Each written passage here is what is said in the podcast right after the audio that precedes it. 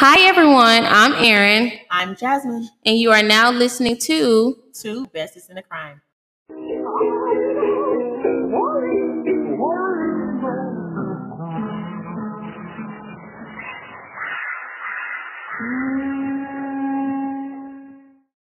Two Besties in a Crime is a true crime podcast that discusses real-life cases. Some of these cases may not be appealing to everyone, so listener discretion is advised.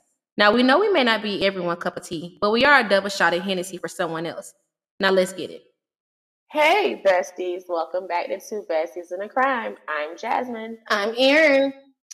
Okay, besties. Is it nurture or nature? Are killers created or born? You tell me. This is the case of Joseph Kallinger, a.k.a. the Shoemaker. Joseph Lee Brenner III was born on December 11, 1935, in Northern Liberties, PA, to his father, Joseph Lee Brenner III, Jr., and his mother, Judith. In January of 1937, at the age of 1 year old, Kallinger was placed in a boarding home where his mother would only see him once a week after his father abandoned her. This would create Kallinger's separation anxiety. He was how old? 1. She didn't want to nurture her baby. Okay. Now, on October 15, 1939, Stephen and Anna Kallinger would decide to adopt Joseph. This would only add on to Joseph's traumatic childhood. The Kallingers did not adopt Joe because they really wanted a child to love forever. In fact, they only adopted Joe for the sole purpose of running their shoemaking business. Yes, these two individuals were not the loving type. They were the complete opposite. They wanted a child worker. Yeah. Okay. Now, he was abused by both his adoptive parents. One afternoon, Joe was headed home when he heard a couple of neighborhood kids using the F word. So Joe, being a curious 5-year-old, he asked his parents what the word meant. Instead of explaining to him the word should have been considered a bad word, his father beat him with a leather strap and his mother used a wooden spoon. He would be grounded for a week, and the abuse continued. Oh my gosh. Now, in another incident, Joseph was abused so severely at the age of 6, he suffered a hernia that required surgery, which was inflicted by Stephen. After the surgery, the Kallingers would use this to play mind games on Joseph. They told him that after the surgery, the doctor also performed a special operation on his penis, which they referred to as bird or little bird due to the size. That would keep his little bird small and prevent it from working properly. Oh my gosh. And the winker is the bird. The little bird. Mm-hmm. The little bird. You just killing all his type of confidence. At 6. Now, other sources stated they also told him a demon was removed from his penis, and now you will be free from sin. So they're sick as well. Okay. Oh, okay. Yeah. It only gets worse from here. Okay, so we removing demons from private areas. Okay. At 6. Yeah. Okay. Now, one afternoon, Joseph was excited when he found out his class would be going on a field trip to the zoo, like most kids. Mm-hmm. Yeah. He rushed home and asked his mother about going to the zoo. She began to hit him in his head with a hammer. Anna would hit Joe on 4 separate occasions. More head trauma. Where's the authorities? There were none. This was like, 1935, 1937? You hit the boy in the head with a hammer. Burnt with irons, whipped with a belt, and starved. Or belts. So he had psychological abuse, physical abuse, sexual abuse, just all of the above. In the summer of 1944, at the age of 8 or 9, he was sexually assaulted at knife point by a group of neighborhood boys. Joe never told his parents what happened to him for fear he would be beat for being weak. In a result, he would rebel against his teachers and parents. This would be around the same time that Joseph would begin to hear voices. Surprised he didn't hear him sooner. Oh my God. Joseph describes the voices as coming from a demon. It is said that he had dreams of one day becoming a playwright and actor. He even directed his school's performance of A Christmas Carol in the 9th grade. After the play, his parents beat him and mocked him. They didn't even attend the play. Yep, man. They say sometimes the parents can be the biggest, you know, your biggest bully. Goodness gracious. Now, what once was a dream and a way for expression, Joseph would turn his back on acting because of his parents. Now, Saturdays were very important to Joseph because it was a rare moment that his parents would actually allow him to go to the movies. Only if he used his own money, of course. Now, Joseph would later state that he would use this as a way to make friends because he wasn't allowed to have friends either. So they just ruining his boy childhood at this point. He wasn't supposed to be a child. He was supposed to be a shoemaker. Duh, yeah. I can't tell. Now, Joseph began to steal a roll of quarters from his parents to pay for other kids to attend the movies. It wouldn't be long before his parents would begin to realize that the money was coming up missing, and they would turn their attention to Joseph. A roll of quarters back then was a lot of money. It was. Realizing that Joseph was stealing the money, they waited for Joseph to return from the theater. And when he came home, they would turn on the stove and force his hand over the flame. His parents would execute this punishment 5 more times before Joseph stopped stealing the money. At age 13, Joseph began to have thoughts and fantasies of cutting and stabbing women. Obviously. Once he was introduced to porn, he quickly realized the only way that he could satisfy himself would be to cut or stab the photo, as he held a knife in his left hand, which he also considered as his power hand. Now, Joseph believed when his little bird would become big, he would go at that name. He was welcoming in the devil. So when he got an erection, that's the devil. Mm-hmm. Oh, my God. Now, one morning in 1949, Joseph heard a voice that told him to cut someone. So he would take one of his father's knives and head to the bus stop.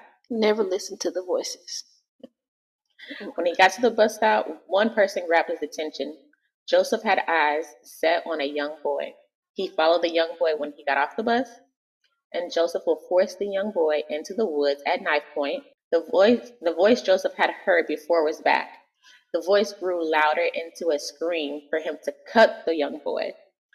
Joseph forced the boy to pull his pants down. Once he pulled his pants down, Joseph ran off. He would continue to do this on many other boys in the area. So the victim now becomes the perpetrator. Now let's get into his love life. Let's not that a little bit. Okay. Now, when Joseph turned 15 years old, he moved into his own place. Okay, 15. Mm-hmm. Okay. Now, his parents did not oppose this because during that time, he was having episodes in which his parents believed he was being possessed by the devil. They're the devil. Where he would roll around back and forth in the dirt, aka dirt angels. He was having a psychotic break. He was losing his mind from probably the hammer going across his head multiple times. Oh. And they would just lock themselves inside their bedroom, and go to sleep. So they wanted. So you got a maniac on the loose, and y'all going to bed. Yeah. So they wanted him to leave. So 15. He was working at his adoptive daddy's shop, making a little money. Now, Joseph also began a sexual relationship with a young woman from his school by the name of Hilda Bergman. His parents opposed their relationship from the start. However, Joseph ignored them and married her. Yes, Joseph was 17 when he dropped out of school, started working for his father, and married and moved in with Hilda. Okay, so he was 15 when he got his own place, and 17 when he got married and dropped out. Yeah. Okay. Ooh, now, it is said that Joseph would hold a knife in his power hand, aka his left hand. I held up my right hand. So it said that Joseph would hold a knife in his power hand, aka his left hand, while he and Hilda had relations. They would have 2 children together before Hilda would eventually leave Joseph for someone else. According to many sources, it was said that the two were violent to each other And Hilda was the one who was typically verbally abusive and constantly talked about how small Joseph Little Bird was. Well, for one, it was named Little Bird. That was just something his parents said. But if she didn't have to confirm it. You made two children with it. Shoemakers. Well, he was making shoes since he was 5, so he better be skilled by this time to hold a knife in your power hand. Mm-hmm. Now, the couple will actually purchase a home in 1969 at 1808 Hargett Street, aka the Castle of Kallinger. Now, every night at midnight, Joseph will force the children to dig a hole so that he can reach hell. Yeah, you heard him right, sis. He was way up. People are weird, man. This is the very place that he believed that he found true peace in the hole. Now, he was extremely abusive and would inflict the same punishments on his kids as his parents did to him. Go figure. Now, the Kallinger children were no angels. Now, the children would steal anything they could get their hands on. They smoked, they drank, they did drugs, they even prostituted themselves. So he ain't have a chance, his children don't got a chance, just a bunch of this. Right. And it's given that y'all all look like y'all daddy, so I'm still trying to figure how y'all prostitute anything. But just like, oh, not all true. He wasn't easy on the eyes. Mm-hmm. Unless your eyes closed. Now, every night at 2 a.m., if the children were not digging in the hole, they would be awakened by Joseph playing his favorite song and beating them until they cried or passed out. I'm still saying it's because his mama hit him in the head with the hammer. Yeah. So he's not rap type.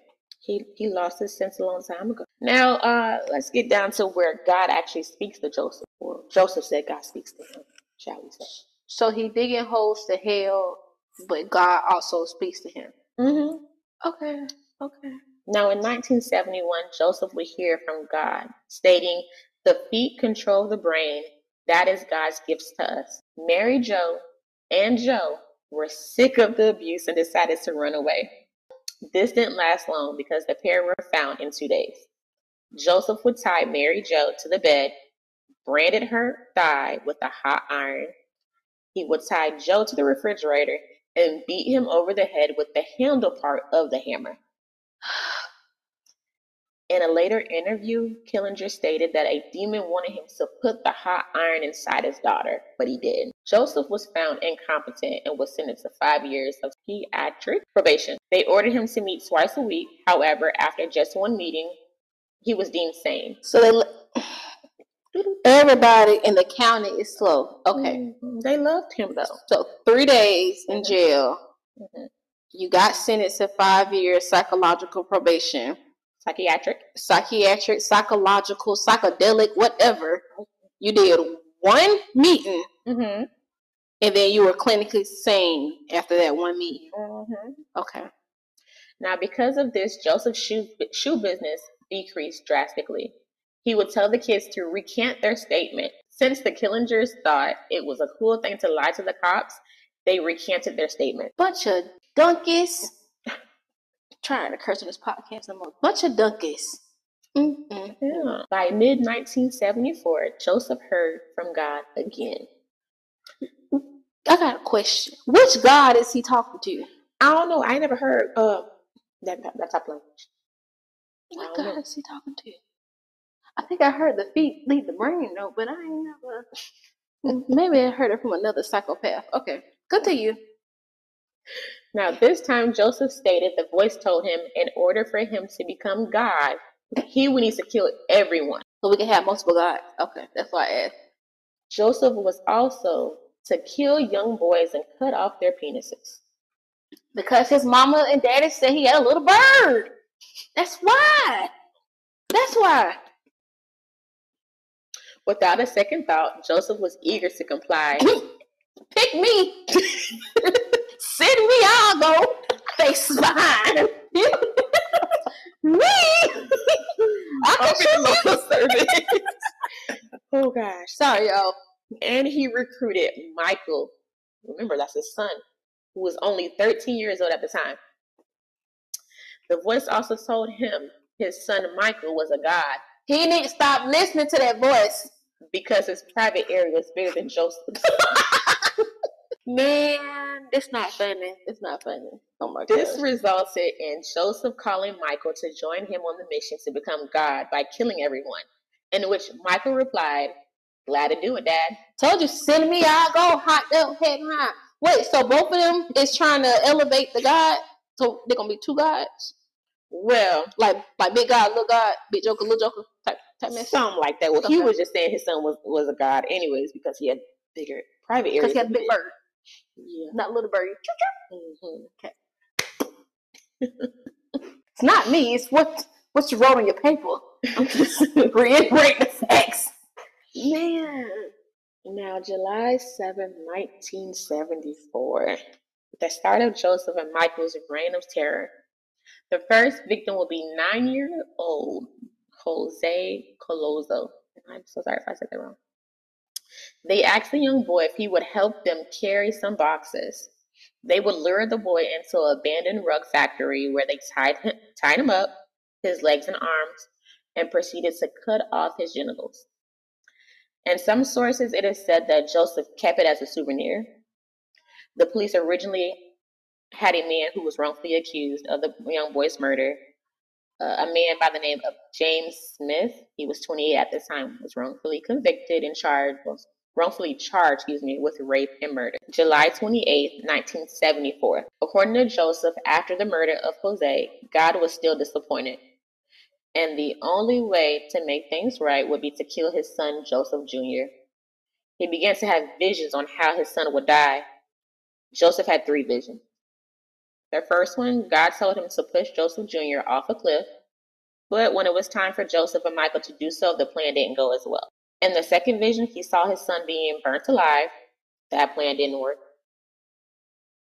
But the third vision will come to pass. On July 28, 1974, only 21 days after the murder of José, Joseph and Michael found an abandoned shop, lured Joseph Jr. with the idea of helping his father and brother when they would chain his arms and legs and push his face in a muddy puddle of water. Oh, Joseph went home and reported Joseph Jr. missing later that evening. And just 2 weeks after his murder, his body was found. Now, the police immediately turned to Joseph Sr. as the main suspect. Okay, that got a little sense. Mainly due to his previous charge of child abuse. Mm-hmm. While investigating Joe, the police found out that he had taken out a life insurance policy on his son weeks before the murder for $45,000. Now, the police called him in for questioning. The interrogation took 5 hours. This paranoia triggered his psychotic break. Mm-hmm. During the interview, he began to see a floating head with no nose or mouth. This man looks at his mind. The skin was stretched over. The eyes were dark pits. The floating head spoke to Joseph, saying his name was Charlie. Question. Okay, so he got God saying he not satisfied. Mm-hmm. Now he got Charlie floating. Introducing himself.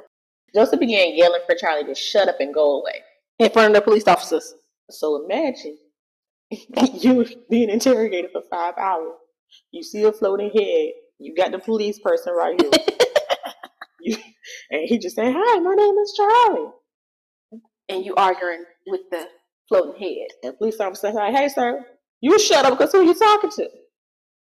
He was like, "I'm talking to Charlie." Oh. He lives in his mind.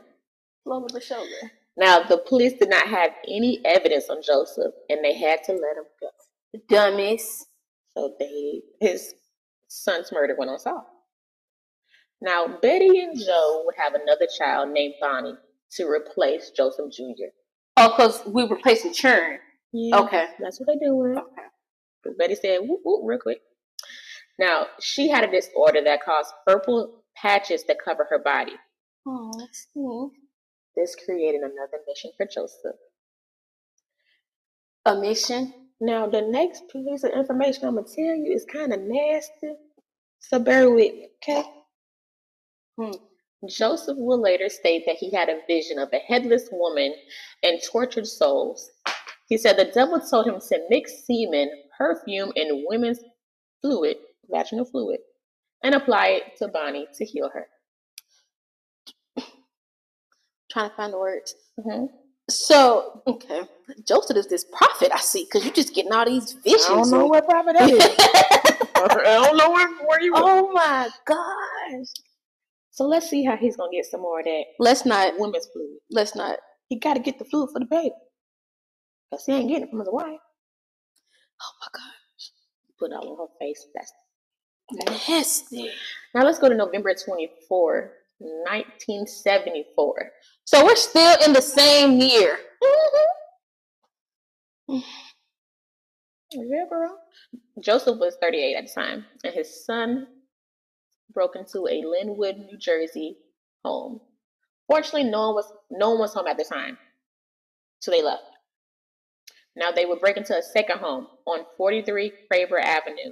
This is where Joseph essayed a woman and used her vaginal fluid to mix his concoction that he used to formulate the treatment for his daughter. So he's making ointment. Mm-hmm. Okay. Like a topical cream. There you go. You sick bastard. Now, since the concoction was a failure, Joseph resulted to something else. Oh, it failed. Mm-hmm. Now, let's go to December 3rd, 1974. Joseph and Michael made their way to 3509 Green Street in Pennsylvania, where Joseph would state he was told to set a woman's eyeballs on fire. Who's talking to him? The demons! Or God, I don't know. Right, who's talking to me today? Might be Tuesday, God. Charlie, no! Thanks, Mom. Goodness gracious. Piss me off.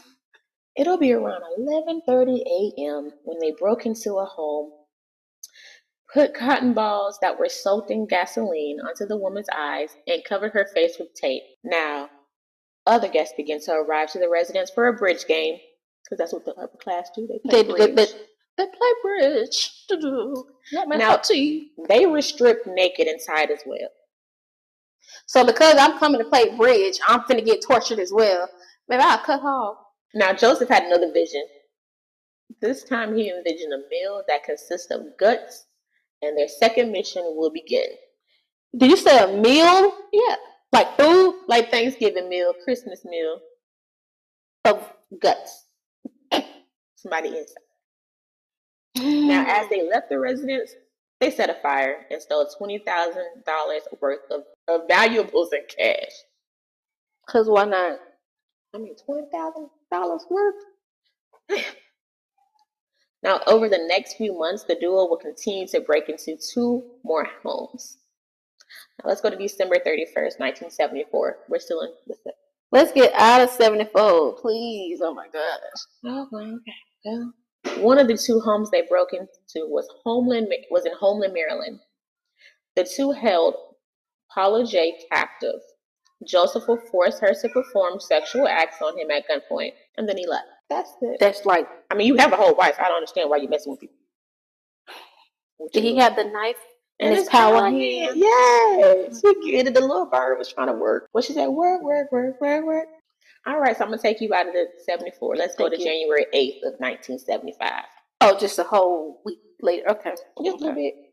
We're going to go to 124th Glenwood Avenue in New Jersey.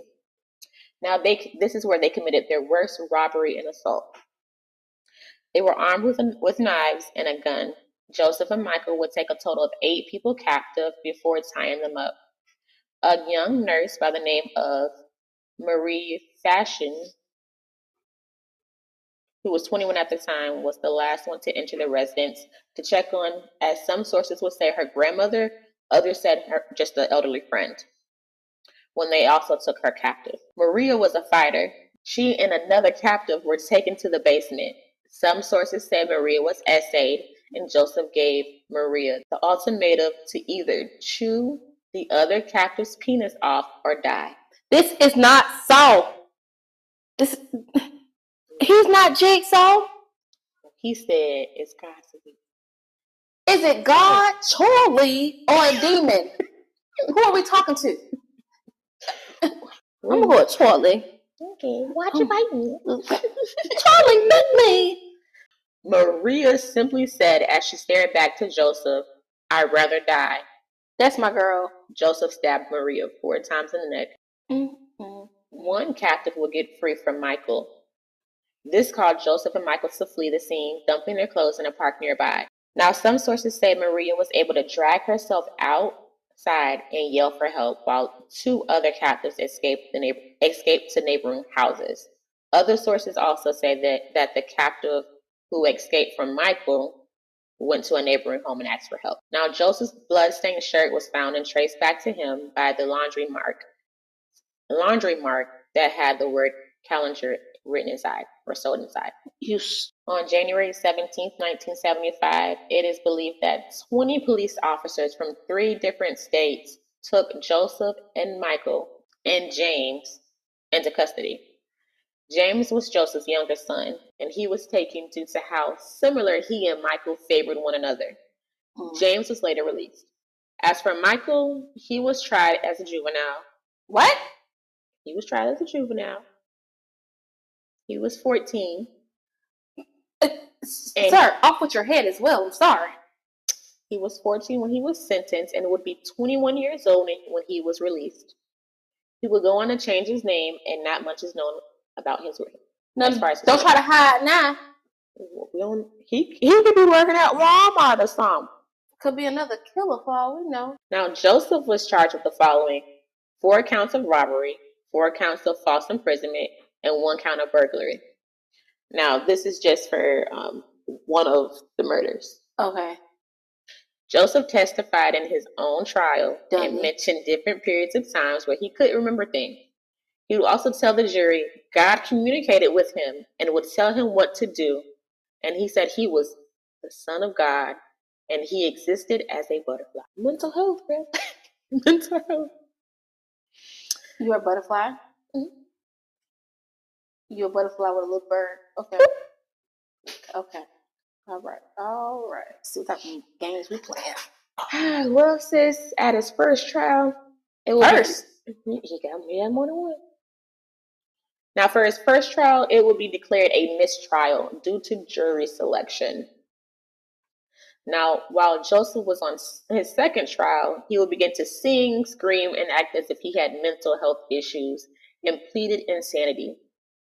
He was eventually found competent to stand trial, and they believed that he was faking. Though I feel he was putting on a show during the trial, but I also believe that he really has mental issues. No, we're not arguing that he has mental issues, but sir, you can't bring Charlie into the trial. No, sir. He saw him. Charlie is with him. He is the son of God, is what it said. But again, Okay. Sorry. Okay.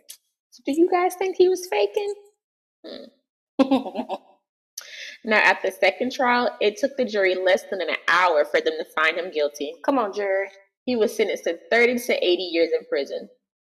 Sure got death penalty, but now we're going to go ahead and take Joseph to Hackensack, New Jersey, where he faced the trial for the murder of Maria. He pleaded not guilty. Y'all know how I feel about that, so I don't got to repeat the same thing, but yeah. And once again, Joseph showed his ass at trial. Was it the demons or gods or Charlie? It was him. Okay. It was just him. Okay. Now, he was found guilty and sentenced to life in prison. Now, I'm going to take you to Joseph's final moments. I hope it was bad. For other people, not him. Now, March of 1977, Joseph set his cell on fire. This would be the beginning of Joseph's menacing ways while he was in prison. Even prison couldn't stop him. Nothing. Now, April of the same year, he assaulted another inmate and set another fire to his cell block. He was just doing shit at this time. He was just acting like a toddler. Just in the stuff. He is throwing a temper tantrum. Now, by 1978, at the age of 42, Joseph was moved to a mental health facility for the criminally insane in Waymark, Pennsylvania. He tried to kill another inmate here. Of course, nothing new. Yeah, we're not shocked at nothing Mr. Joe do at this point. By March of 1978, he would cut the throat of another inmate in an unprovoked attack, but the victim did survive. They need to be locked up by all these people suffering because of him. Now, in a 1988 interview that can be found on YouTube, and I'll also link that in the show notes, Joseph expressed that he can express his continued desire to kill more people, and that he would commit suicide so that he could become God. Is he going to sin to be okay? Maybe he's not talking about the God that we serve. I can't. It's the little people down there that he was trying to dig to get to. You know. Now, by 1991, he spent 5 years in solitary confinement and was on suicide watch. Joseph Kallinger's end of terror would end on March 26, 1996, when he died from a seizure. A seizure to... It was all them hits to the head trying to caught up to him. That's what it was. Well, are we done? Are we finished? That's the week's case. That's it. That's all. Why that was so little. That's it. That's all. What you think? You want to go see your feels?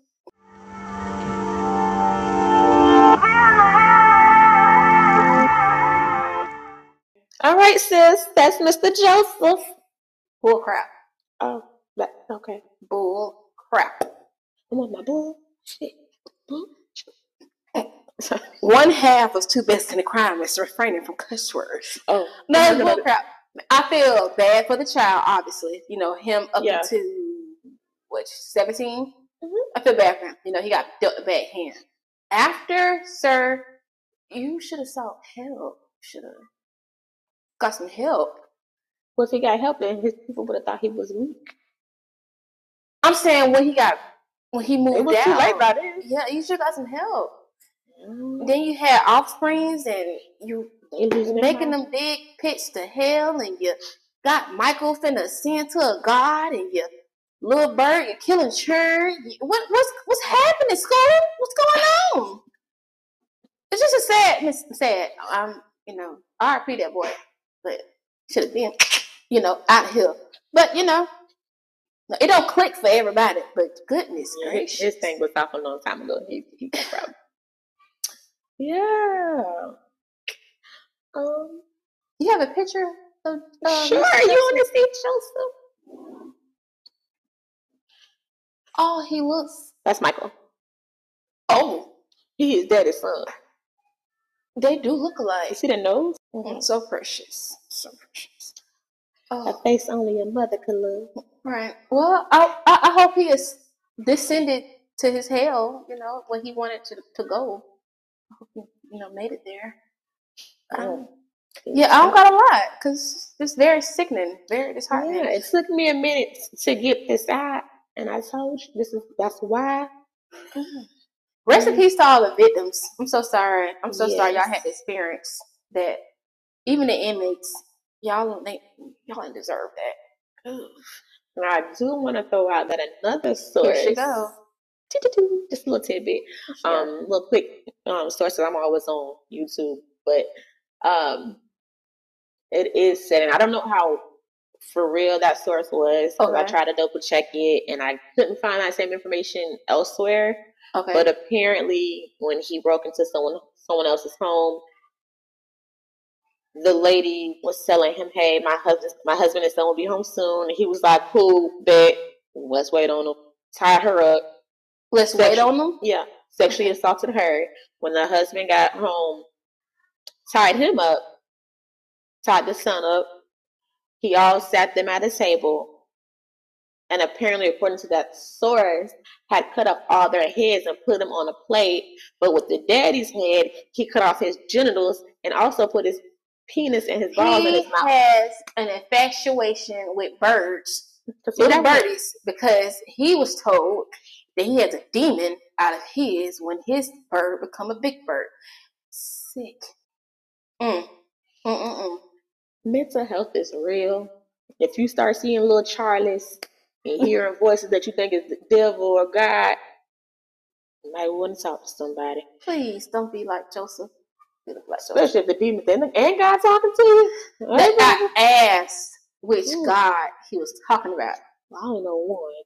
Exactly. I don't know how. You ain't finna play with my God talk. Talking about you see visions on how your son gonna die and you can't get with the plan. Making concoctions for skin ointment? No. I wonder if that made her face worse. You put it all on this baby. And I wonder what your wife thought when she found out that she put this other woman's stuff on her baby. And you took your own child out. Oh gosh. Okay, besties. Well, I don't know if y'all are done, but I'm done. So thank you guys for listening to this hard episode. We appreciate your support. So, besties, you can find us on any platform that you guys are listening to. Leave us a 5-star rating. Leave us a review. Let us know how you feel about this case. We might drop a questionnaire on the bottom of this one if I can stomach it. If you guys want to send us an email, you can find us at twobestiesinthecrimepodcast@gmail.com. Follow us on Facebook, Instagram, Tickety Talk, Talkity Tick. Two Besties in the Crime Podcast. Follow our discussion group. Interact with the few followers we have in there. Tell a friend to tell a friend. We have some big stuff coming for you guys. We're excited. 2024, we're gonna take it up a notch. So just buckle up for the ride. And again, we may not be everybody's cup of tea, but we are a double shot of innocent for somebody else. Grab your bestie. If you don't have a bestie, you now have two. And with that, besties, this is Two Besties in a Crime signing out. Bye.